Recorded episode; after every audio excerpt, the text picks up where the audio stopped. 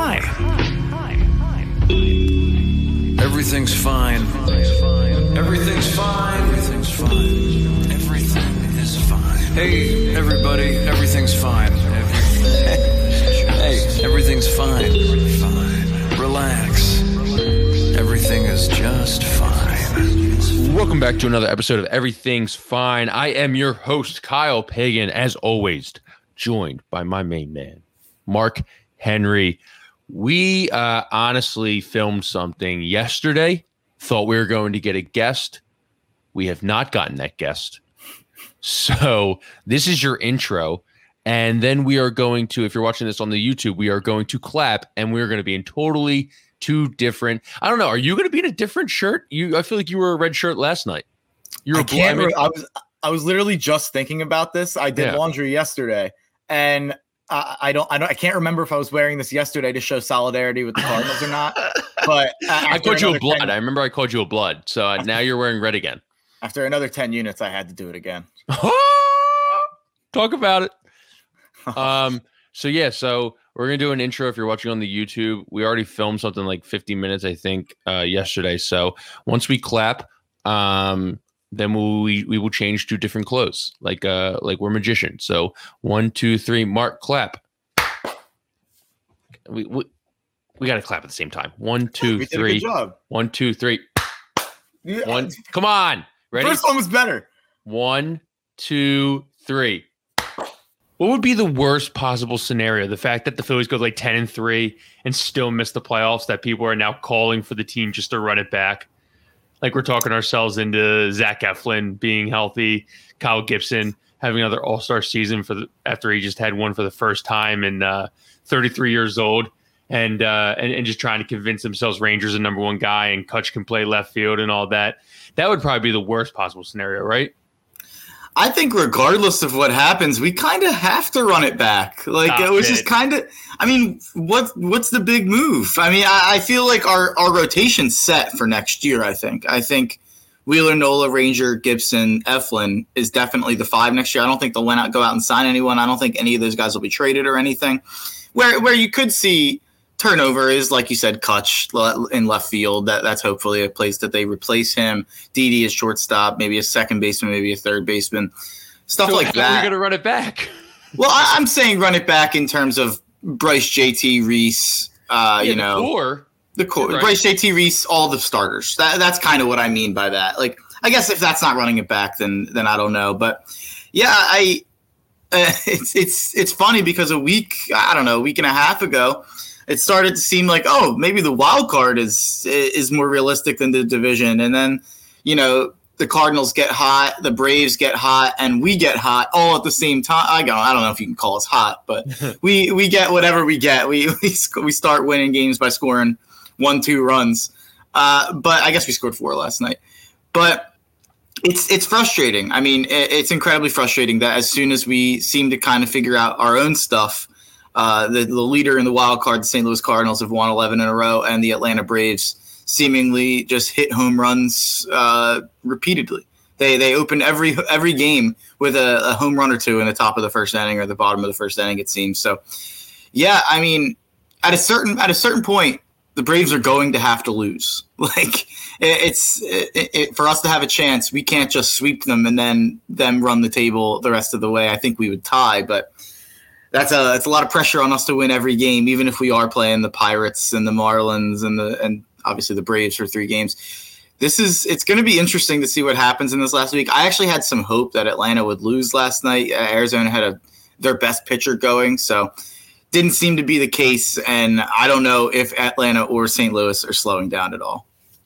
What makes the St. Louis Cardinals such a great organization? Because it's like it feels like this happens every couple of years. Like this, would you be shocked if the St. Louis Cardinals, the hot right now, the hottest team in baseball, win the World Series? It feels like the David Freese year where he just went on an absolute tear. I think that was like eleven when they won the mm-hmm. World Series.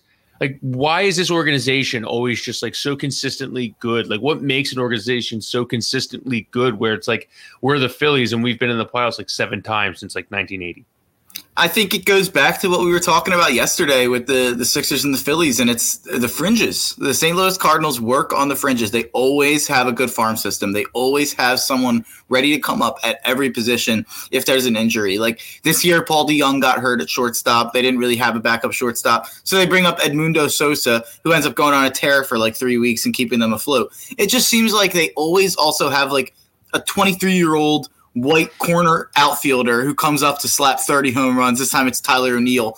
Uh, it, it's just unbelievable how many times we've seen them be like 65 and 70. And it's like, oh, Cardinals are finally done. I guess the era of the Cardinals making the playoffs is over. And then they just they just go on they go on a run as soon as you're like, all right, it's too late for the Cardinals to go on their yearly run, and they finally do it. I mean, it, it's absolutely insane how good that organization is. My girlfriend's dad's a Cardinals fan, so I have to hear about it all the time about how just amazing they are. And I can't say anything. They're they're incredible. They they work the margins. They always have good pitching. They always have a good bullpen. I, actually, their bullpen's a, a little shaky this year, but they've been good during this streak. And I mean, I might as well say it. The St. Louis Cardinals have made me like in the in the ballpark of like six to eight hundred dollars over the last eight days.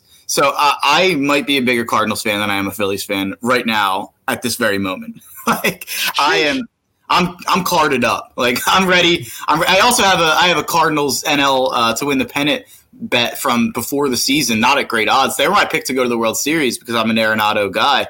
Uh, and you know maybe maybe that is alive. I, I, for most of the season, I was like, wow, what a what a dog shit bet I made before the season. Uh, the Cardinals to win the NL, but who knows if they get hot I, really do think the, the the winner of that wild card matchup between the Dodgers and the Cardinals is going to the World Series. Yeah, this is actually going to be a, a, a if you like baseball, it's going to be a great playoffs. Like getting the Cardinals and getting the Dodgers in the first round in the wild card. What an insane matchup. Having the Dodgers maybe play the Giants, having the Cardinals play the Giants. The Braves are fun even without Acuna. The Brewers, they bore me to death. So mm-hmm. I, I, don't I care agree. about them.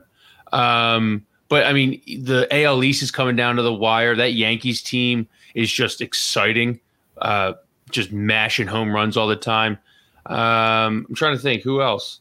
Well, I, I, the wild card game in the AL is going to be two of the three of Toronto, New York, and Boston, probably. And those three teams are very fun to watch. Boston can absolutely rake. Toronto's like a softball lineup. Their eighth hit, yeah. their eighth hitters just raking for home runs. Like it, it's pretty crazy to see. I actually think the Yankees are the, the third best team out of those three and the fourth best team in their division. So we'll see if they're able to sneak into the playoffs. They did, I believe, they were down three nothing in the ninth inning last night, and they scored like seven or eight unanswered or something like that. So you know, maybe the Yankees do have a little bit of magic going on. It seems like all three of those teams uh, have had moments of getting really hot and, you know, maybe team of destiny moments. Uh, but yeah, it's going to be a really, really fun playoffs. And my pick from the my pick to win the World Series from Jump Street in March was the Chicago White Sox. They are really, really limping into the playoffs, but I think they'll be fully healthy by the time that comes around. And that lineup is so much fun. They have so much swagger. Tim Anderson's the coolest athlete in in professional sports. Just just a cool guy.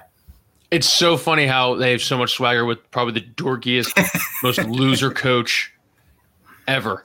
He's like addicted how, to DUIs.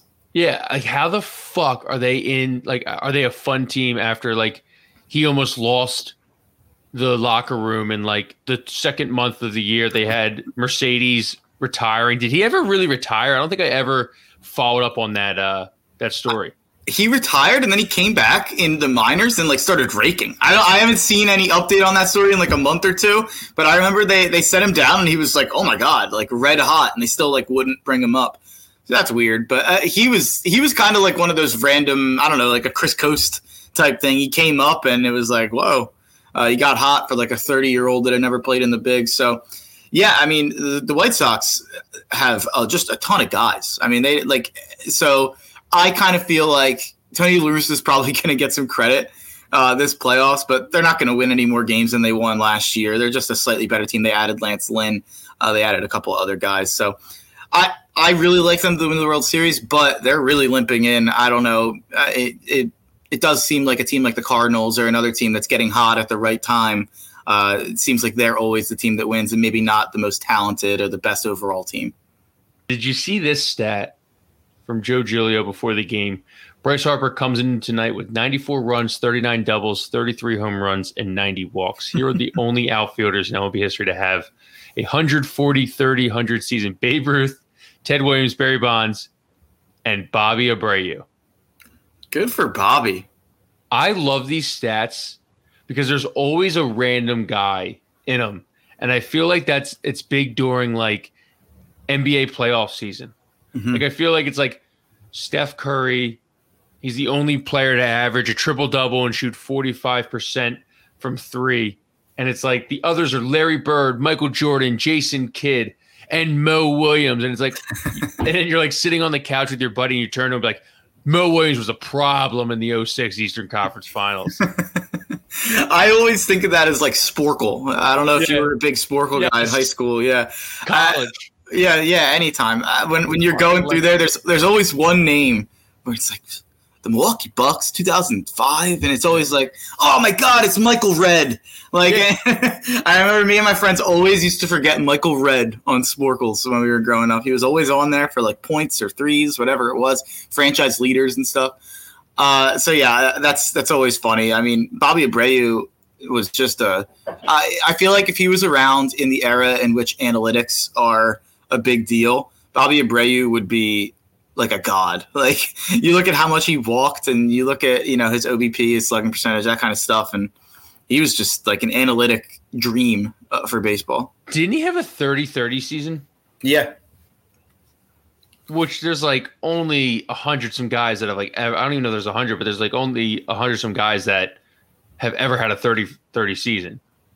I'm about to I'm about to spend my afternoon looking at if Bobby Abreu should make the Hall of Fame. There's a lot of people underneath the tweet. They're like, Bobby Bray most underappreciated Philly of all time. Bobby Bray, Hall of Famer. It's like just show the Hall of Famer voters that kind of uh, that stat, and you're like, all right, we'll we'll consider. it. Maybe we'll get on the veteran committee. Yeah, I mean, you can make an argument. You can make an argument. I, I'd have to look at it, but hey, he was he was good for a long time. Yeah, I mean, it, it kind of gets forgotten because uh, he was before the. I mean, yeah, he was before the 07, 08, et cetera run. Yeah. Uh, so I think it kind of gets forgotten, but. Those teams were fun. Those pre 07 teams kind of building into that. Yeah, J. Roll, Utley, Howard growing up, and uh, you know Little Abreu and Burrell. Yeah, Abreu, Burrell, Thome from the old regime. Old regime. I was watching uh, Thome videos the other day. I don't know how I got onto it, but it was basically like the preseason before when they signed him, and uh, they showed when he came to the for his I guess quote unquote recruiting trip, and they showed him around the stadium and whatnot, and he met all the union workers. I don't know if you know this story, and they and that's like kind of the reason why he came here in the in the long run because his dad was like a blue collar like union worker growing up but all the all the like the the steam fitters or the carpenters union were working on the stadium at the time and he was driving in his limo got out of his limo and like shook all of the all of the union workers hands and whatnot and that's why he uh that's why he like originally like that was I guess the icing on top of the cake why he signed. It was like when Manny Machado met that guy out on the street before he walked into uh before he walked into his recruiting trip. It was like, do the right thing, Manny. Do the right thing. Yeah, and he, he had like Manny had an absurd outfit on in Yeah. that in that video where the, where the guy well it runs up to him. That was all time. I remember seeing that like sitting at work or whatever it was, and I was like, oh man, Manny Machado's a Philly. Yeah. Uh, I We're guess good. getting Manny Machado. No, I can't believe he was even like entertaining it. I guess Yeah. Like, I guess he was just trying to bump up the bump up the Padres offer, but yeah, just I'm very thankful we have Bryce Harper instead of Manny Machado. Do we fill our Phillies quota I guess so. as much as we can about this team? that 150 games into the season, we still don't know what this team is. We never will. So it came out yesterday from Stephen A. of all people that uh, Kyrie Irving, Stephen A. had quite the day in terms of Sixers land. Kyrie Irving would have been traded for Ben Simmons, or Sean Marks, the Nets GM, would have done the deal if it wasn't for Kevin Durant nixing it. Ben Simmons for Kyrie Irving. What the hell is Daryl Morey thinking? Because we can't go trading a guy who can't comprehend shooting for a guy who can't comprehend why the earth is round. Like, if it didn't work in Boston, which is basically an extension of Northeast Philly, it's not going to work here. So now this worries me about Daryl that he's going around shopping Ben Simmons for guys who are like Ben Simmons. I'm all in. Why? I'm this will never work. in. I'm all in. Could you imagine explaining to your dad the first time Kyrie takes a, a leave of absence? yeah, I, I mean, there's a lot. There is just a ton you can say. Like, oh my god, Kyrie in Philadelphia would make my life just uh, forever. Like, it would be the most constantly like entertaining form of news in the world. Just Oh. Kyrie Irving, just have that tweet alert set up on your phone. Like uh, he's going to be if if he got traded to Philadelphia. By the way, none of this is ever happening. I actually don't even believe that Sean Marks like ever would even broach this because he knows that Kevin Durant came to Brooklyn with Kyrie, and you have to think that there has to be some sort of like agreement that you know they're there together. So I'm not saying it's you disagree. I do. I, I think uh, this makes perfect sense. Oh, I agree. I agree. If you're Sean Marks from a basketball perspective, Mhm. holy shit, Ben with Kevin Durant and James Harden, is that not the best ta- like tandem in the in the NBA tr- the the big 3? Like a guy who doesn't have to be relied on to score. Hey Ben, you're just going to facilitate and play defense. Like that's Ben that's music to Ben Simmons' ears. Yeah, I agree with that. I, I think from a basketball perspective, it makes perfect sense. From a basketball perspective, trading Harden for Ben Simmons makes perfect sense as well. But I just think that Sean Marks has to like. I, I'm just curious. Like Stephen A's hearing this rumor. Mhm. Does that mean that Sean Marks and Daryl talked about this trade, or is this just like Sean Marks went to Stephen A? He's like, "Man, I would love to trade Kyrie for Ben, but I can't even get on the phone about it because Kevin Durant will cut my hands off." Like, I, I, I don't know. I, I guess I just don't know how far along this ever could have even gotten because I do think there there is obviously the rumor Kyrie would have retired uh, if he was traded. I don't know if that's actually true. I think he kind of denied it too, but uh, I think just from a from a basketball perspective, from a basketball perspective for the Sixers, I mean, Kyrie Irving is a really, really good basketball player. Kyrie Irving is like a far better version of the, you know, the McCollums and Brogdons that we've been talking about. It's just like funny to, you know, put Kyrie Irving in that class because I am not a Kyrie Irving guy. Like I am by no means a Kyrie Irving fan. I think he's a whack job, but, but you put Kyrie Irving with Joel Embiid offensively from a basketball perspective, that is disgusting. That is a disgusting offense with Kyrie Irving, and I think we're I think we're the best team in the league. Unfortunately, you can't look at it from a basketball perspective because there's so much that comes with Kyrie. I mean, what's he going to do? Sage the Wells Fargo Center? People are like, what is this Looney Tune doing? I think we need to. I think it's a I would- good idea. we lost the last two games there to fucking Atlanta. We were up twenty six in game five. Maybe we need some we need some sage around the arena. Put somewhere I was sitting. That's true. They're, they're still they're still finding confetti from the Boston Celtics series. Oh, But going back to your dad, like, hey, why is Kyrie sitting out? And you have to explain to him that like it's because he thinks he's an ancestor of like Sitting Bull and he's like oppressed. and like that, you're gonna tell your dad and all the dads around the Delaware Valley that Kyrie, you know, he, you need to have an you dad, you need to have an open mind. Kyrie needs to work on his chakras. And you're like, what the like? Do you imagine explaining that to like the guys from Delco and Northeast? There's going to be a guy like John from Mayfair. He's going to call into Mikey Miss and he's like, "Yeah, Mike, I was scrolling on the Instagram. My daughter set up for me, for me and my wife Marianne to to look at pictures of the grandkids. For some reason in the Northeast, everybody's aunt or mother has a hyphenated version of the of the name Mary, Mary Pat, Mary Ann. I don't understand why. There's no creativity over there. But he's like, Mike, I'm scrolling Instagram and and I see Kyrie Irving blabbering on about sitting bull. And you know what, Mike? You're right. Him sitting is bull. And it's just like, oh my God. He's like, did you know, Mike? The Indians got reparations and a bunch of land from the from the government. You think that's being oppressed? That's not being oppressed. My father, who, who was the only Irish guy in a South Philly Italian neighborhood, that's oppression in the 60s. Did he complain? And by the way, I want to say all lives click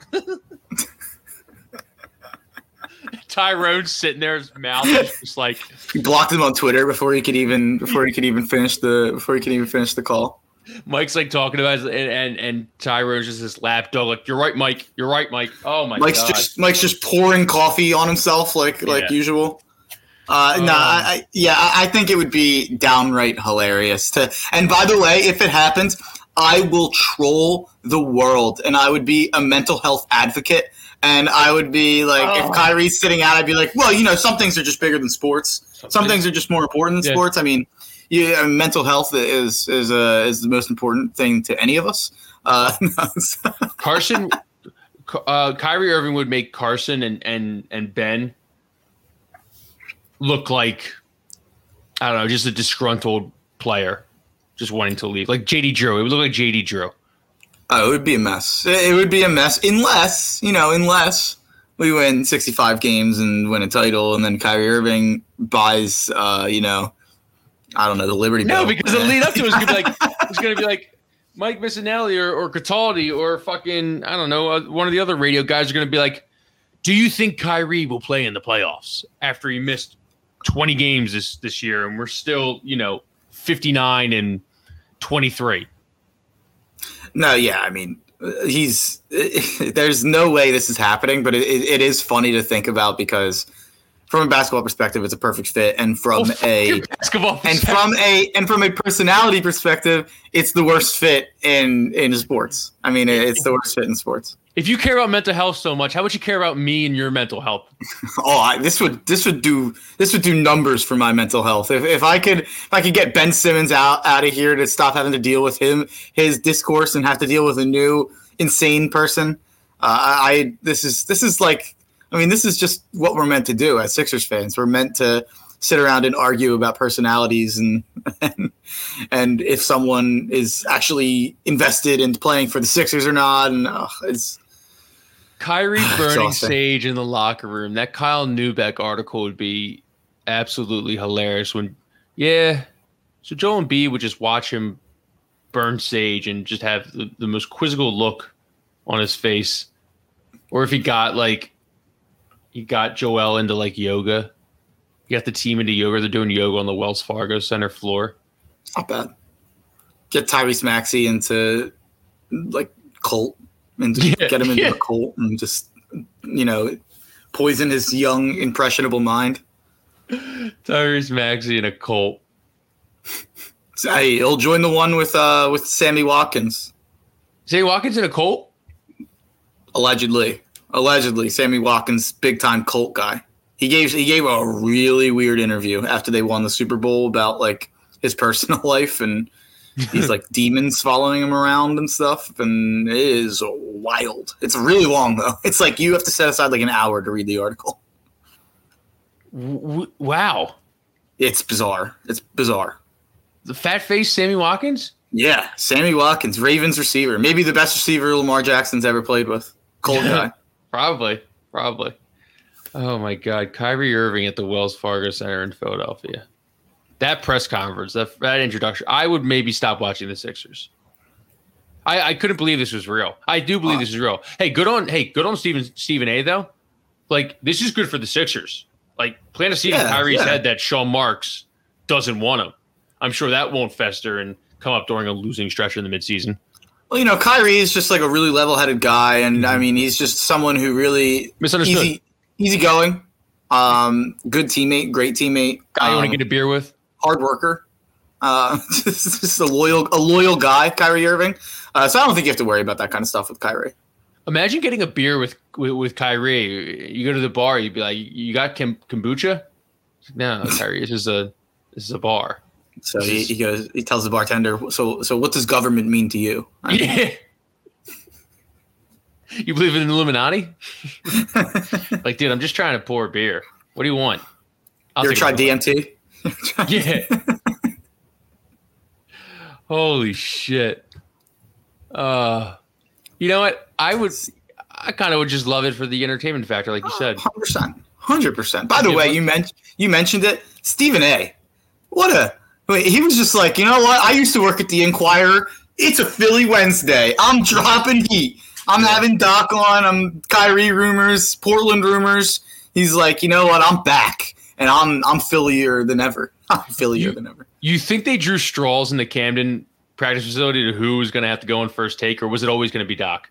No, I think Doc and Stephen A. are buddies. I, I also, think he was promoting a podcast. I didn't even know about that. who Doc was. Yeah, he's on a new podcast.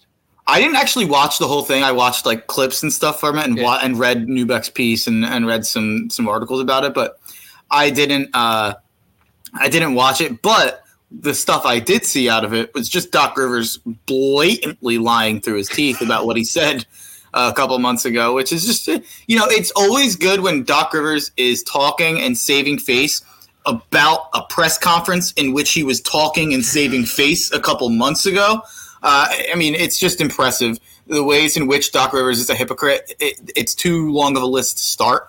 Um, so, I mean, I don't have much to say other than fuck Glenn Rivers. I, I'm done. I'm fed up. I, I think Doc has early onset Alzheimer's. I, he's got some problems, man. I, I don't know. Dude, he mis- he totally misquoted himself talking about uh, his answer to Ben, saying that was the first question, and Neubeck obviously saying it was the fifth question. Yeah. And you don't think Doc Rivers has gone back to look at what he said? Like, Doc, we we have technology now. This isn't like 1995 and you're on like the Atlanta Hawks. Like, we have technology to go back and and, and watch your clip, and it was like. Yeah, you, you kind of buried the kid. I understand. Like I, I don't know. I think Ben Simmons is kind of soft if that's the the one that you know sent him up the flagpole. But he also uh, told a story about his former teammate named Sean Elliott. He played with in San Antonio, who was traded in 1993. Who's the worst? Who's the worst announcer in the NBA? Not even close. He's the Spurs. he's a Spurs announcer. He is a disgrace to the NBA. Is he worse than the Wizards announcer who came after Ben before we knew Ben wanted to leave? Yes. Yes. Wow. I, I like that Wizards announcer. He had some. He had some courage in his convictions. Good for that guy. That guy is is smelling like roses right now. Yeah. So it's just Trista Crick, to be quite honest. Oh, stop it. I hate Um, her. I hate her guts, but I mean, she might have been right. So this, this Sean Elliott guy, he told a story about how he played in San Antonio, got traded in 1993, failed his physical, didn't want to come back to San Antonio, ended up having to come back, and they won the championship. A, a modern day romance, a modern day love story. The only problem was there was like 10 chapters to the story, and, and Doc just like skipped nine of them. Like there was uh it's like the guy who like was doing a book report. and The book report was due the next day, and he's like, "I'll read the last two chapters, try to get a gist of it, see if I can eke out a C." It turns out the real story is the Spurs trade Sean Elliott to Detroit in 1993. He plays like 70 some games with Detroit. Detroit tries to trade him to Houston, uh, Houston Rockets later, a year later. They do. He fails a physical and is sent back to Detroit. Then San Antonio trades for him in 1994 to get him back. And they do win a championship.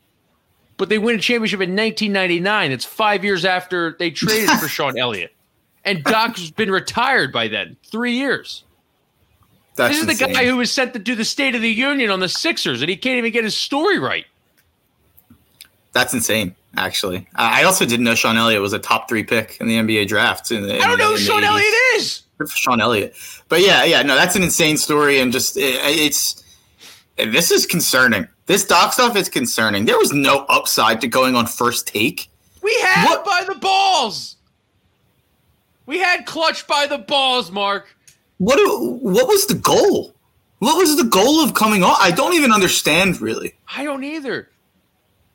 Is that just like Stephen A. cashing in a favor? Like, is that just Oh. like this is in the news and we're friends, so you have to come on? Like, I, I don't know. Yeah. Yeah. I mean, what does it tell you about like the sports the sports media in our in our city? That Doc can't go on 97.5 or 94 WIP or go to the Philly Voice or go to the Inquirer or just go to some other medium where he can promote his podcast. I understand First Take has more of a national audience that people might be interested in, but like, how is Doc Rivers not like doing this stuff locally? Like, you're exactly right. What the hell were they thinking him going on? Everybody in the court of public opinion was on the Sixers side. I don't think it swayed much, but like it swayed a little bit. He sounded like an idiot up there. He was like, all he said was, I would love to get Ben back. Would you have loved to get Ben back when Daryl Morey was shopping him for James Wiseman, Andrew Wiggins, or picks? Or how about when he was shopping him for Spurs for four first rounders and three pick swaps? Or you definitely loved Ben Simmons when everybody in the organization signed off of it when they were trading him for, including Joel Embiid, when they were when they were trying to trade for him for James Harden. Like, why are the Sixers trying to mend fences with Ben Simmons? Like, I understand they want to bring him back to increase his trade value, but all they're going to do is work on mending these relationships. And then the first trade rumor is going to come out, and Ben's going to get pissed off. It's going to ruin everything they spent so long mending.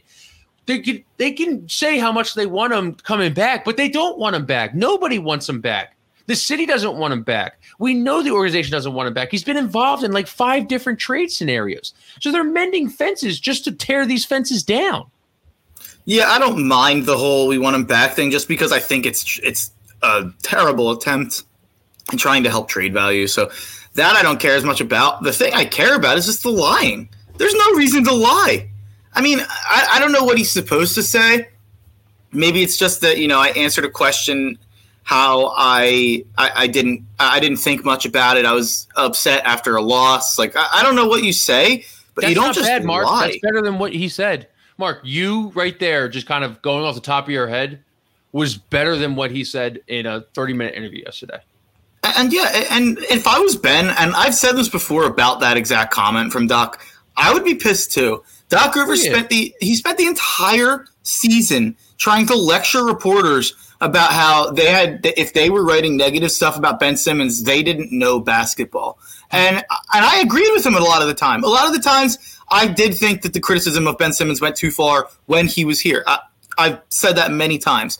But you can't do that all year long. You can't come at reporters. You can't defend this man. You can't say, "Oh, well, you guys better appreciate him while he's here. You guys better appreciate him before he's gone." Like you can't say all this stuff and then the first sign of uh, you know, wh- whatever, the first sign of of a blow up, you can't immediately be like, "Yeah, I don't know if he's the guy. I don't know if he's a point guard that can lead us to the championship." After telling everyone they were stupid for thinking otherwise. So that just puts it in a situation where it's like, what are you saying that's truthful?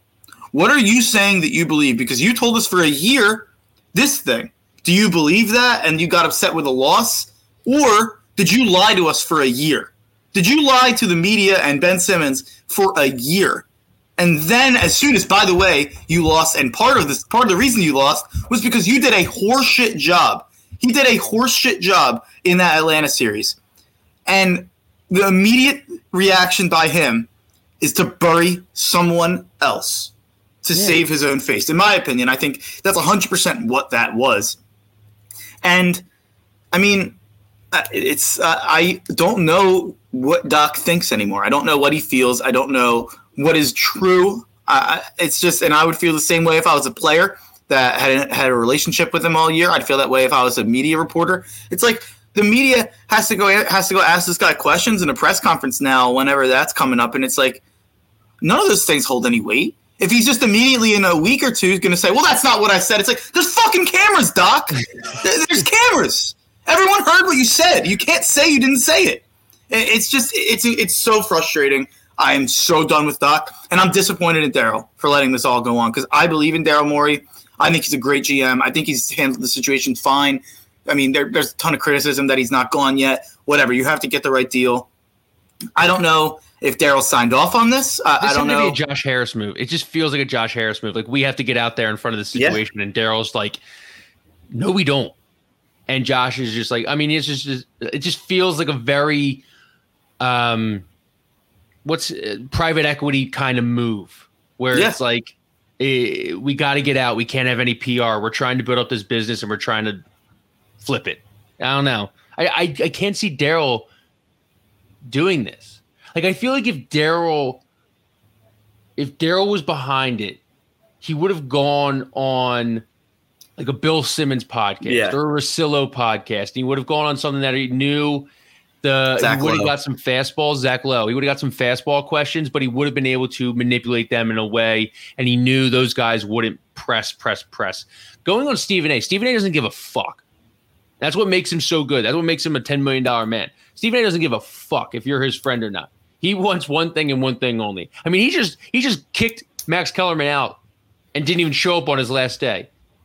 I know he had surgery. I don't care. It's hilarious that he sh- did not even show up on his last day. He had to call in to say bye to Max Kellerman. Do they have a care. Do they have a, a new co-host yet? I actually don't know. I don't watch First Take. It's been like Michael Irvin and uh, That's- just been like running through people. It actually the format I kind of liked with uh with Stephen A. like talking to Doc like in as a screen. Like I thought it was actually Yeah. not a bad. I actually thought it was. I thought it was pretty good. Stephen A's great. I, like you can say whatever you want about Stephen A. And he's like, you know, he he is what he is. Like you can't you can't take him too seriously as a journalist or a reporter or anything. He's tremendously entertaining. Like I, I love I love Stephen A. I would never watch First Take, but uh, in terms of like as a YouTube video guy or like you know clips on Twitter, Stephen A. is just a godsend uh, Mhm. for for sports Twitter. But yeah, I heard it was Michael Irvin. I heard that's I heard that's what they wanted to do long term, which I don't necessarily know if that's very smart. That's all I'll, I'll say. They're they're like doing tryouts right now. But Yeah. yeah, going back to I- this does not feel like it. It doesn't feel like a Daryl move. No. Um, it doesn't feel like someone who would be swayed by PR. It feels like it came down from the top saying like we have to get in front of this, and it's like you have nothing to get in front of. Everybody's on your side. Yeah, Find I mean, him to all hell.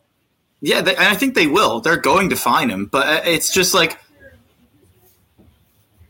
what else? What else can we do? I mean, uh, the NBA has to has to step in at some point, and I hope that that NBA stepping in doesn't mean you know the Sixers have to trade him for a poo poo platter. I hope it means the NBA gets on the phone with Rich Braces Paul and says, "Hey, asshole, stop being an idiot." Like, Yeah, stop hurting your client actively in terms of the, the court of public opinion and his future in the NBA. Uh, I mean, it's it's a mess, and it's a mess that the NBA has to keep tabs on. I don't know if you saw this. Actually, I, I should have sent this to you before the pod, but there was a report. uh, I don't know if it was like a Reddit posting on like a New Orleans Pelicans uh, uh, like Reddit thing, or uh, it seems like it's pretty legit though. It's someone with inside sources, and the way that they were painting that Pelican situation is like as bleak and dark as you could like ever hope. Like David Griffin and Zion don't talk in the bubble. David Griffin like brought Zion into his room and like played him the piano or some Yeah. shit. Like just some weird, weird stuff. And like Zion's like apparently just completely unwilling to diet, just completely unwilling to listen to anything the Pelicans say. So there's already some concern that he's going to force that trade in his first year of his second contract, uh, a la Ben Simmons, and that's going to be to New York or something like that.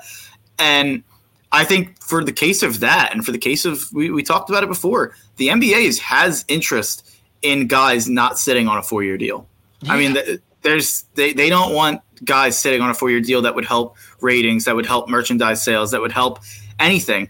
And I mean, he's it looks like he's going to sit. And I, I've already heard there was a I have I have a source uh, I'll say I love that- when you bring your sources out. yeah, I, I have a source that the NBA owners are already starting to pressure the NBA, you know, to try to get this situation resolved. Now, I don't know what that means. I actually didn't love the wording of the source. The source to me seemed like put some pressure on the Sixers to trade Ben already, Hmm. uh, which which seems like complete fucking bullshit if that's how the NBA I mean, reacts would that this. surprise you? No. I mean, with them coming in and, and, and taking Hinkie out and putting in a, a puppet. No, it would be terrible, but it wouldn't be surprising at all. The NBA has stepped in to absolutely hammer us one time. Hopefully, they can step in and you know maybe help us out. But even if that's the case, like I, I was thinking about this yesterday, and it's like if the NBA steps in, it's like Ben, you need to come play. You need to come play for the Sixers. Ben's just gonna fake an injury. Ben's just gonna come back and not try and say something's wrong and That back. yeah, exactly. I mean, you can easily say after a game, "Oh, my back is tweaked. Like I can't come back and play." Yeah. I, so I I, don't even necessarily know how that would work. You said it perfectly, I think, on Wednesday, where it's like this team could just rally around him not being here. Like I think it's good that he's not, he doesn't come. Like that's fine. Sit. Like we'll just find you, and this team will just rally around what it wants to rally around. Like Yeah, I, I can't get this thought out of my brain of Ben sitting and us being like 15 and five, or like like 20 and eight. Like, oh, I could easily see that.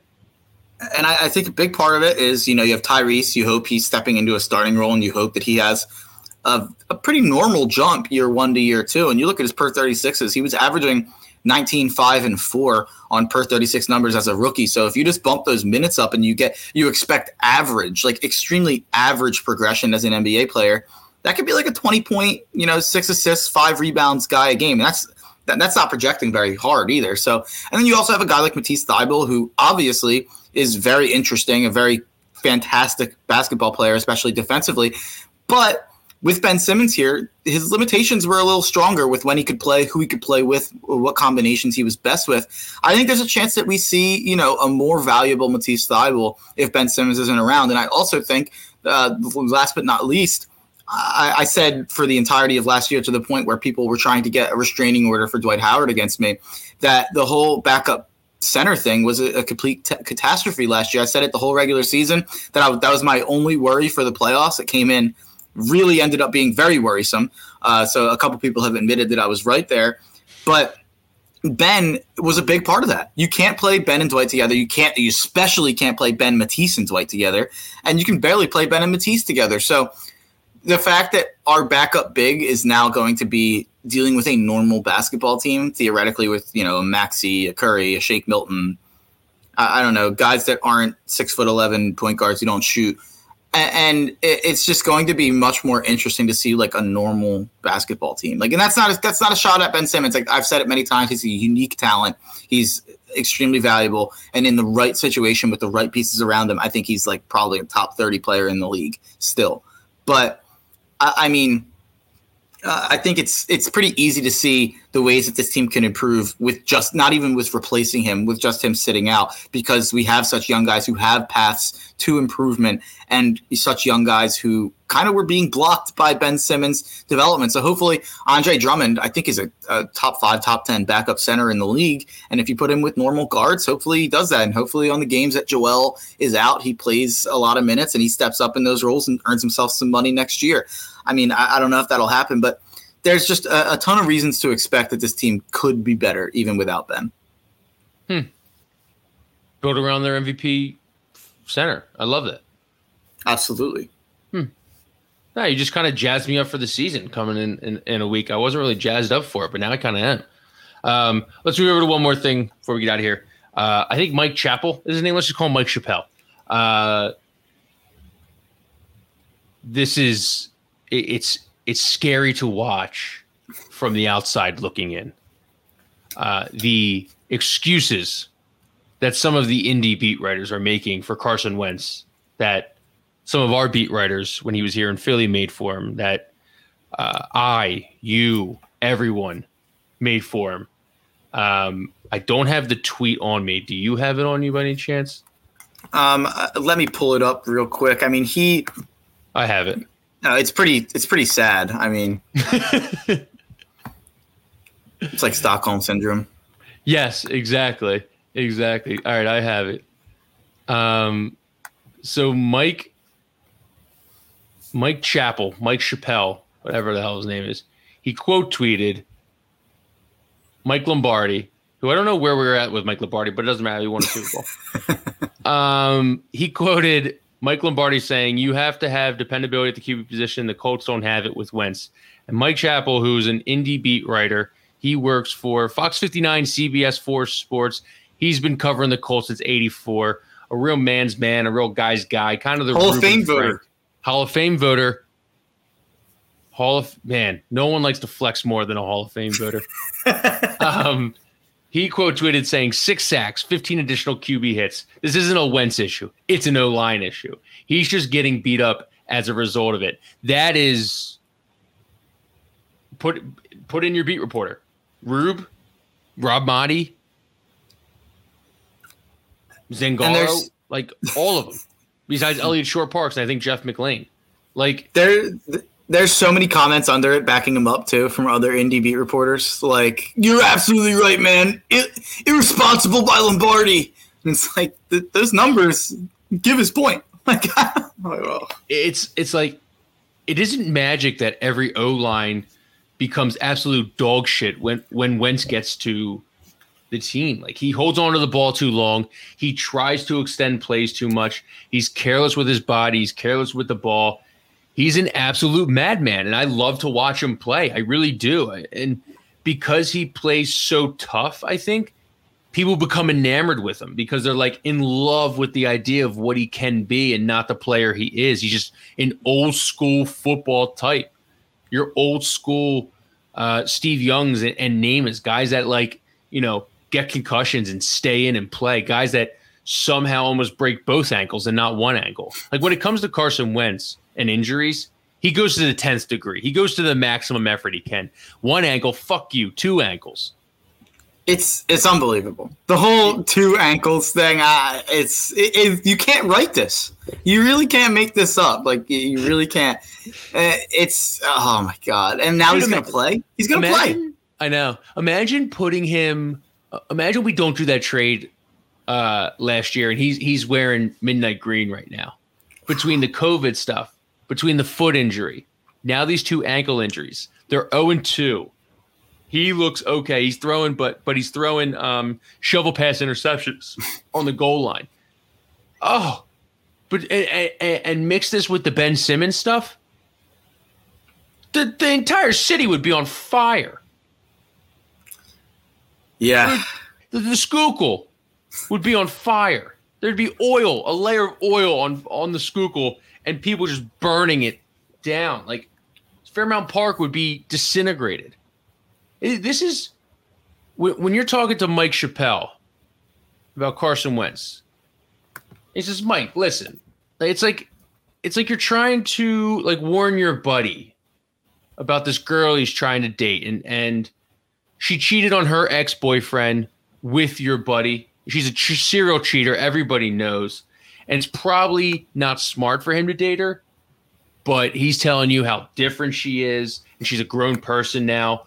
only for that for then for him to be cheated on in two months for the first after he goes home to see the family for the first weekend they're away from each other and you don't really want to say i told you so you kind of just want him to f- figure it out on his own that's what it feels like with, with the indie writers and and and, uh, and carson wentz right now this was th- this was the moment where I was like, you know what? Maybe the O line isn't the problem. this was that moment because uh, if I have the right video here, yeah, you do. The one where he holds onto the ball and like runs yeah. backwards. What are you doing? like, what is that? I remember watching live, and I was. I think they ended up winning that game. Actually, uh, I think that was the Ben DiNucci game. But uh, I, I remember watching that live, and I was just like, the guy was running after him for like 15 yards. It's like he didn't straight, straight out. like, he could not have seen it. Like it, it's. Oh my god! Be like, on the highway and be like, "There's a car down there's a car down two miles down the road. It looks like its headlights are coming towards us. Should we pull over? It's like, no, just keep going. stay the course. Stay the, yeah, stay the course. Like oh. that that was the moment where I was like, this isn't the O line, this isn't the blocking, this isn't the receivers, and maybe that does all play a part. He had like 10 seconds on that play in the pocket and then scrambles out of the pocket and gets more time and still can't make it happen. And it's just I've seen that too many times. I, have seen too many indefensible indefensible plays at this point where I don't care if you're a Carson Wentz guy, a Carson Wentz hater. There's no way you can point at that play and say, you know, that's anyone's fault but Carson's. Oh, the uh, when I was down there on Sunday, I couldn't I couldn't believe some of the Carson Wentz jerseys that were there. I was like, well, "What are you doing? Like, were you just getting like ripped apart?" And they're like, "Yeah." it was like deservedly so. like, move on. Yeah. Then people calling for him to come back after Jalen Hurts like has like eh, 82 yards, 169 passing yards. It's like, eh. yeah, that was like an average. That was like a better game than Carson Wentz might have had last year. Uh, but yeah, I mean Ben Simmons gonna be the same way. The, the Ben Simmons jerseys at the game, there's gonna be a ton still. Obviously, I, I think I already saw the first uh, duct tape the word pussy over Simmons and, and put yeah. it on a jersey. Get a oh life. But whatever. I, I have some jerseys that I can't repurpose, I guess. So I, I appreciate it. Yeah, I guess like what what are we gonna turn the Simmons jersey into? Embiid? Uh, a Sixers Shady McCoy throwback uh, jersey. Twenty one players. Hmm. Elliot yeah, Williams as a process sixer. Xavier Silas, Darius Songaila. Rodney Carney, Mark Jackson. Mark Jackson? Yeah. Legend. Yeah, not a not a not an illustrious history of 25s in Sixers history. Rodney Carney, Darius Songaila. Darius Songaila, holy shit. Names. Those were like the Eddie Jordan years, I think. Princeton offense, baby. Ugh.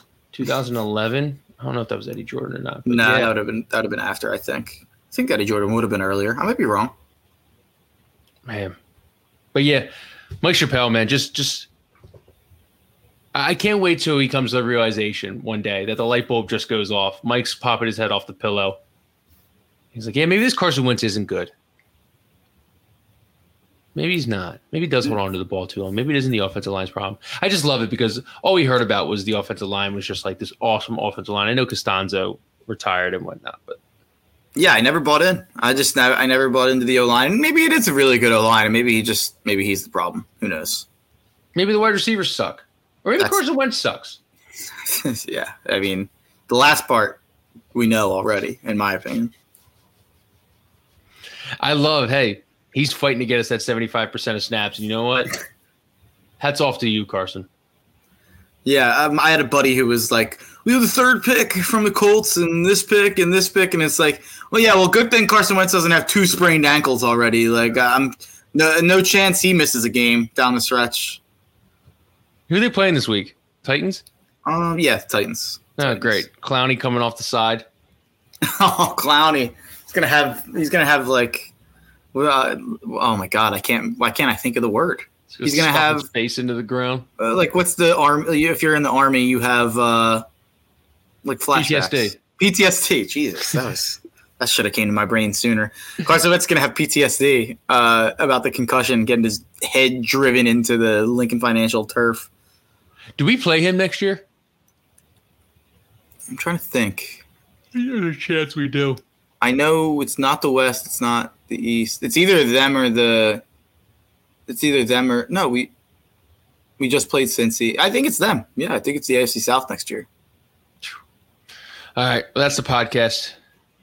Good luck. Good luck, Philadelphia. Good luck, fans of Philadelphia sports teams. You need it. We need it. Holy shit. The last 24 hours. I mean, we recorded a podcast yesterday on Wednesday. Recording this on Thursday. And it, I feel like my whole entire world has just been upended after Doc went on to Stephen A. We didn't even mention Stephen A. saying that McCollum and Covington and Picks are probably coming to Philly for Ben That's fine Simmons. by me. I I mean, it- it's funny that like that's not even a real like. He said so much. Like in the last in the last month, two months, we've been so starved for Ben Simmons news and content. Stephen A. dropped so much in the span of an hour on first take that he like slipped in a realistic trade that we've all been talking about for like four months, and everyone's like, I don't give a shit about that. What about Kyrie Irving? like, it's pretty funny to me. Like he Look dropped so so many Sixers over nuggets. Look at this shiny thing over here. All right, Mark. The skydiving, uh, we still don't, we don't have a sponsor. If I told you it is it is the hardest thing to get in touch with the skydiving uh, marketing team, would you believe me? Not many skydiving places in the city either, or around the area. my take on skydiving is it's a it's like a pick up and move business. Like if you kill a guy in North Dakota, like you're moving to Oregon. Like that's a new marketing team. That's a new uh skydiving. This isn't a great. This isn't a great.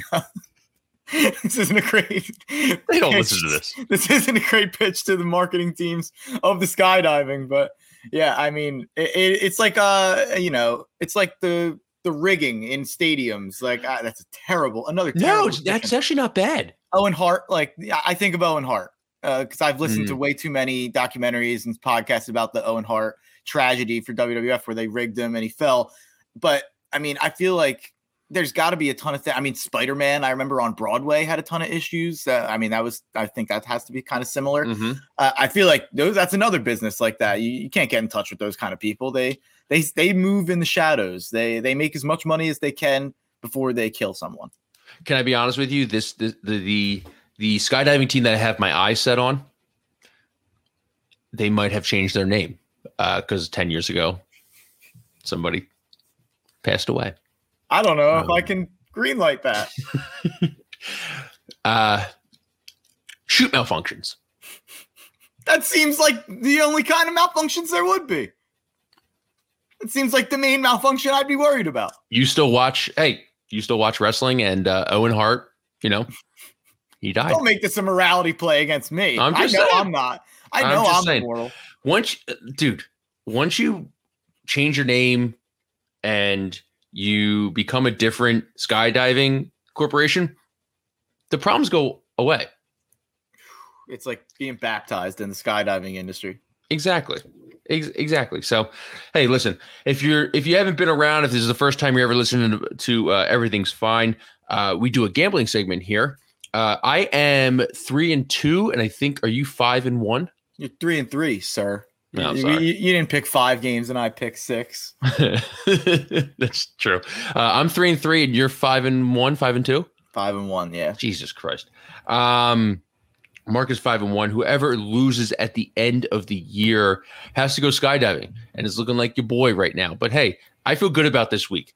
I ahead. will also say, it, it- Kyle turned this down last week. I offered the Auburn Penn State game as our third bet. I think Kyle took a loser instead, and then I substituted in, I believe, the Patriots, who ended up being a winner. So I big, know, sw- big swing there. Could have been tied. I know, I know. It was it, no, it could have been tied. I would have been Yeah. one and two. No, you would you would have yeah, but you would have been four and two overall, and I would have been four and two overall. That's how it's like. That's uh, true. Yeah, yeah. That's true. All right, you're five and one. I'm three and three. I got an uphill battle to climb. Mark, you go first. Give me your first. Um, I'm going to start it off because I've talked about it so many times. Uh, I'm going to start it off with the Atlanta Falcons. I'm going plus three. Wow. Uh, Atlanta Falcons plus three. Interesting stat here. Daniel Jones four and ten against the spread on or at home, ten and four against the spread on the road.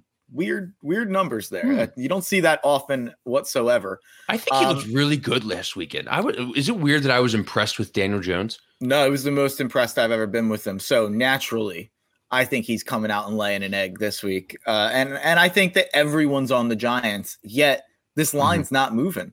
Everyone I've seen likes the Giants. I mean, John Jansen's in love with the Giants. I mean, he's a Daniel he's a Daniel Jones homer, as we know. Ugh. But but I, I everyone I know is all over the Giants.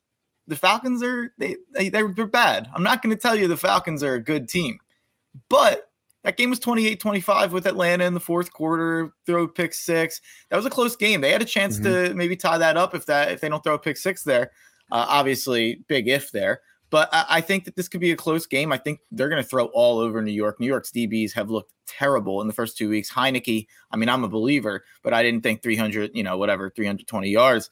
And I I think, you know, Matt Ryan with Calvin Ridley and Kyle Pitts, they kind of got it going a little bit more last week. They, especially as the game progressed, they got it more to Pitts, they got it more to Ridley, and that's got to be the focus. They can't run the ball, so they have to get it to Pitts and Ridley as much as possible. I don't think the Giants have the guys to take them out of the game, so I'll go Falcons plus three, uh, and I-, I feel pretty good about that one. That might be it's one of my two best bets for sure. Kyle Pitts, bad number. I like it. I like it. Eh, I think it looks weird. Uh, it's the college fan in me. I, I'm I'm used to it. I feel like everyone else hates it. I feel like it's going to go back to the same as it used to be next year. just too big. Too big to be. What is he? Two, eight, Eight. eight. Yeah, just too big. Um, my first one. We talked about this, I think, earlier offline. Uh, offline. Jesus Christ, like I'm like a, a corporation. We'll talk about this offline. Um, Seahawks minus one and a half. I don't understand this line. I don't know why it's there. Uh, Dalvin Cook is injured, and uh, Russell Wilson has never lost to the Vikings. Seahawks have allowed the second most rush yards. Dalvin Cook not being there. That is a. Uh, that is, I, I- he'll probably play, uh, honestly. But this, I like. I like Seahawks minus one and a half. I think Mike Zimmer. We're getting the hot seat talk. People in people in Minnesota, not too happy with Mike Zimmer. Um, yeah, I just not calling a good game right now. All right, you lose to the Bengals, the baby Bengals, and then you lose to Arizona, and uh, he comes out and buries the kicker. That's never good. Um, even though uh, Todd Haley once said, "Good job, you fucking kicker." Um, yeah, I, I don't have much for the Seahawks minus one and a half, but it's just it's a it's a weird line. Well, I'm right on it with you. I mean, that's my other best bet. I mean, I I, I got it at Seahawks money line, but I'll take minus one and a half. Um, I, I think this is a weird line. Obviously, usually I would stay away because it's a weird line, but I don't care. It's Russell Wilson. I, I trust mm-hmm. him. I, they always start the season hot. Last two years, I think they were two and one, three and zero. Oh. Uh, I, I just don't see Minnesota winning this game and getting off the mat. I, I mean, I heard some number that teams against the spread that are 0 and 2 going against one and one team are 70% against the spread. I'm throwing that out. I'm going against the trends here. Uh, and maybe that's why Vegas is kind of scared. There's a lot of trends that do point towards Minnesota getting off the mat, but yeah. I, will stick with Seattle. I'll stick with Russ. Uh, I just don't see how Minnesota is going to stop that quarterback, and I don't see how you know Kirk Cousins is going to handle the pressure that Seattle's going to bring when they blitz. I don't know if this is a one o'clock game or a four o'clock game, but I'm just gonna I'm just gonna call it a one o'clock game. Uh, it's a four o'clock game. It's 7 mm-hmm. seven thirty, eight o'clock. You're just like sitting there looking at your TV, like wondering how Minnesota won by like ten points. This is this just feels like it. It's just like it doesn't make sense. So that means Vegas knows something. Or um, what was Bill Simmons saying? This is in the Vegas zone. the Vegas, um, no, Vegas zone's four to four to six. Oh, sorry, dude. A lot of Vegas zone games this 100%. week. A lot of fucking um uh Vegas zone games where it's like I was looking at the the numbers yesterday. It's like seven and a half, six, ten and a half for the Jets and, and whoever they're playing, like it's or ten or whatever. Um my second one, I hate it. I absolutely fucking hate it. But it's this week is this week is a tough week. This week is is going to set the tone for a lot of people. Bucs minus one and a half. I don't love it. I don't love it at all. I tried to make a a, a comment where this feels like uh, the the Packers uh, Bucs game from from last year because I, I just remembered vividly because I had the Bucs and they went up a quick ten nothing and they ended up losing thirty eight or no I had the Packers last year. They went up a quick ten nothing lost thirty eight to ten. I just felt like you know the Bucs were dead. Obviously they're they're alive right now. It just feels like an NFC Championship game. I'm going to talk myself into Tom Brady minus one and a half. Maybe Stafford comes back down to earth but uh, I don't love it. Um, St. Louis at home uh, but I kind of need a win and and uh, I will uh, I will take Tom Brady to win. See, that makes me want to call an audible. Mm, why? I wasn't gonna go with the Rams. I know you hate. i know you hate. You hated this this week. You hated the good games. I remember that. Yeah, I've talked myself into the Rams. I do think I'm gonna bet on the Rams, but I'm not gonna. I'm gonna stay away. I'm not gonna go head to head. I'm gonna. I'm gonna look at the Washington football team Buffalo game. This is the first time I've done this. I uh, liked that one. That was a good one. I like it. Where you going? I'm going with the over. Over 45 and a half. Give Fuck, are we ought to do overs? Over. Are we oh is that is that against the rules? I don't know. I was That's wondering that. You. I don't think we instituted like, any rules. Do an over. like overs and unders are fine. Do an over. Yeah, I'll, I'll go over. I wanted to do one a little different this week. I haven't done an over yet. Over 45 and a half. I mean, how much do I have to say? The Heinicke Hive is strong. I mean, the Heinicke King. last week, after the Heinicke King, I, I, who's the who's I, I think Bud Light wants to sponsor him, but he's holding out for Heineken right now. He has to, right? Yeah, yeah. But Heineken, get on the get on the horn. Like promote your stupid zero alcohol thing. I'm pretty sure he's like a, a Mormon or something like that. I know he was like a he had some he had some tweets uh last yeah. year. I'm pretty sure he's uh he's probably might, might, be a might be a 0.0 uh non-alcoholic kind of uh, kind of pitch there. They're pitching the uh, the uh, O'Douls, the O'Douls, the uh, luxury O'Douls. Um, what do you like I about mean, it? I, I, mean, as a Heinicke Hive leader, I, I, will just say we don't endorse those tweets. We don't endorse the likes.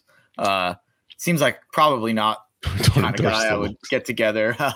likes aren't endorsements. And have it, yeah, likes aren't endorsements for the Heinicke Hive. Uh, I, I'm not someone I would, you know, I don't know. Have a beer with? That's what we yeah, have, have beer with. Have a beer with, yeah, whatever you want to, whatever the colloquial, go go golf 18 rounds with, whatever you want to say. I, I don't know.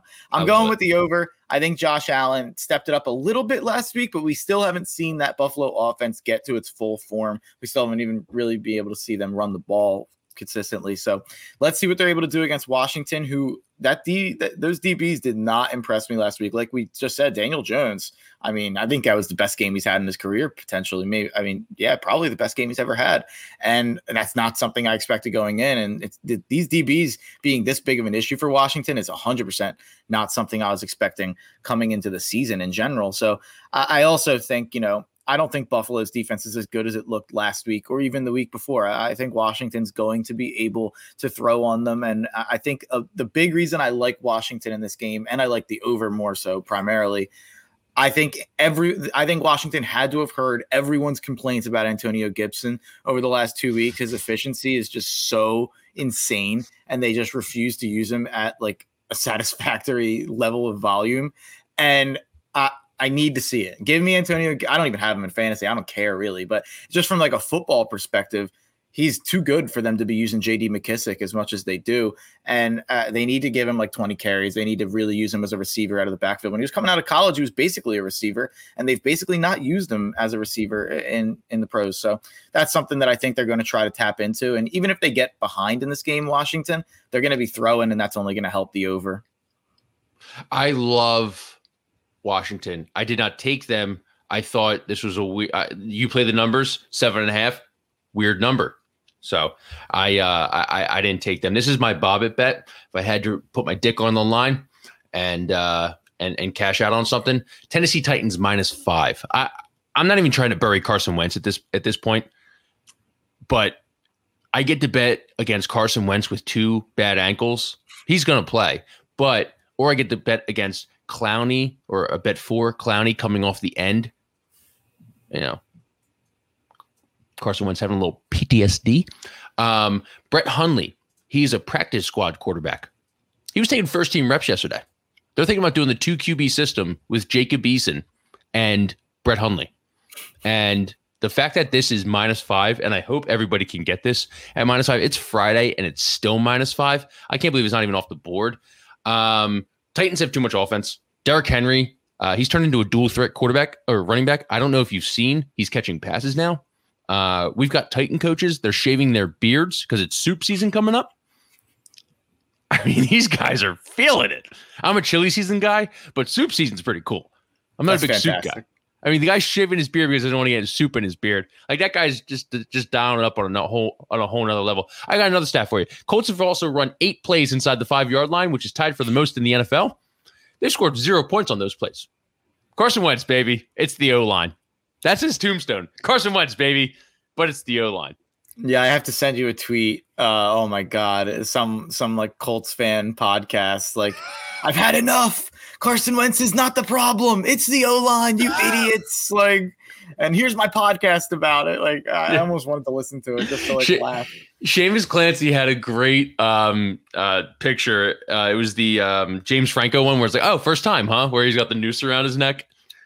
Like it was just, it was just, it's the perfect encapsulation of of what they're going through right now. It's like, well, hey, listen, I don't blame them. And like I said on this podcast, he's a madman, and he's a guy you want to root for because he's just a guy who plays to the whistle. And you want that in all your football players when you're investing so much time. You want to love this guy. We wanted to love this guy, and we love this guy in 17, 18, 19. We're kind of getting a little weird about him. 2020, obviously, we we we started to to see what he's really about. He's just a guy you love. There's nothing wrong with that. And I understand why Colts fans are going through it. But Tennessee Titans minus five with Carson Wentz on two bad ankles, Are you're going to throw Brett Hundley and and uh, Jacob Eason out there for a two, two quarterback system. I mean, Jesus Christ. Yeah, I guess I I don't understand like why Colts fans would have that loyalty that we had. You know, it's like we had the whole idea of like we moved up in the draft. We had to talk ourselves into it. We had to talk ourselves into him starting right away. And then we watched 2016. And it was pretty good. It was good for a rookie season where you don't have expectations. And they obviously had the hot start. Um, and then 2017 happens, obviously. And then once from that point on, it felt like no matter what was going to happen, he was going to have defenders and he was going to have people who were loyal to them because that that level of QB play has never been seen by an Eagles quarterback. I mean, you can throw McNabb at me all you want, anyone out there, and I like McNabb. I'm not even. I'm. I, I was a longtime McNabb defender, but you look at how good Wentz was in 2017 and how efficient he was in 2017. I always understood the loyalty. I always understood the defenders. With Indy, they're taking like a damaged product. Like he hasn't done these amazing things for Indy. They haven't had these like rides with Carson Wentz. I don't get how you could just be like, you know, our O line was great last year Yeah. and now it's terrible and it's all not about Carson Wentz. Like I, I don't Yeah. know. I, I just don't get the the loyalty built up already for them. I'm going to listen to that podcast. a I'll have to send it to you. All right. That is the podcast. Hey, thanks for thanks for hanging out with us. We oh oh Mark's calling a 30 second or a 60 second timeout. You going We'll full see. or half? We'll see. 30 second, 60 second, whatever it takes. Are they going to refund our Christian McCaffrey bet? Ah, they should. Hammies are a goddamn bitch. Hammies are a bitch. You ever I'm marking your out. hammy? No. L- It's not Uh. I don't have any wood around here. Oh, I have wood right here. I've never broken a bone. I've never pulled a hammy. I have a bad back though. I've I've thrown my back out. Go ahead. Pulling a hammy, I- I've thrown my back out too. Terrible. Absolutely Yeah. terrible. I'm good But for one one a year. I just want to say if you're out there and you hear my voice and you have any Irish blood running through your veins, like my 45 to 50% that's running through, and I act like I'm a full blooded Irishman, the Notre Dame fighting Irish are six and a half to seven point underdogs this weekend on a neutral field. The disrespect. They're, they're going to do this to us? Who's us? Us Catholic Irishmen, apparently.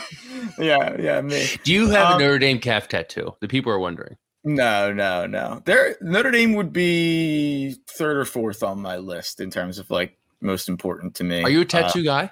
no, no, not a tattoo guy. I'm scared of needles. Yeah, me too. But I, I just uh, Jack Coan revenge game. I mean, if you're not going to do it this time, Jack, don't even show up next week. That's all I got to say. Okay. I like how you gave the pick out on Wednesday and now you gave the pick out again on Friday in case I, people for- haven't I listened. forgot. I forgot. It's I okay. it. Hey, you've been on like you've been on, you know, the Gambler. You've been on the Tough Cover Pod, your own pod. You've been on other podcasts. I'm not saying you're cheating on me, but I'm just saying you've been on a. You, you're you're doing good. You're getting your name out there. You know, you're Was really. that a was, was that a Freudian slip at the at the guy who tweeted at you that he was that he was stealing me? Uh, Johnny Jans. Yeah, he he'd say he looked at me right before we went live. He goes, "I'm gonna tell Kyle I'm gonna steal me." Dude. You you hate the FCC. All right. You would you'd be the FCC's worst nightmare. Okay. You can go on that podcast all you want. You can go on that radio show all you want. All I know is there's not a Don, I- Don Imus clip that Mark's going to have, but there's going to be a nice little Freudian slip of uh, of a couple curse words. I know because Mark, Mark's going to get a little animated about uh, a Notre Dame loss or uh, or Kent State or Memphis losing or Memphis beating Mississippi State because he doesn't understand that Memphis is in the Power Six conference. By the way, by the way, Mississippi State. I'm going back to the well. LSU. Derek Stingley's out. Take him. Mississippi State. Sark Vegas. That's the podcast. Thanks for uh, listening to us. Thanks for uh, sticking with us during the uh, during the outfit outfit change. So uh, we'll talk to you. Hope we win you some money. And uh, God, hope I'm uh, hope I go three now and you go zero and three so that I can uh, actually make this a game. So.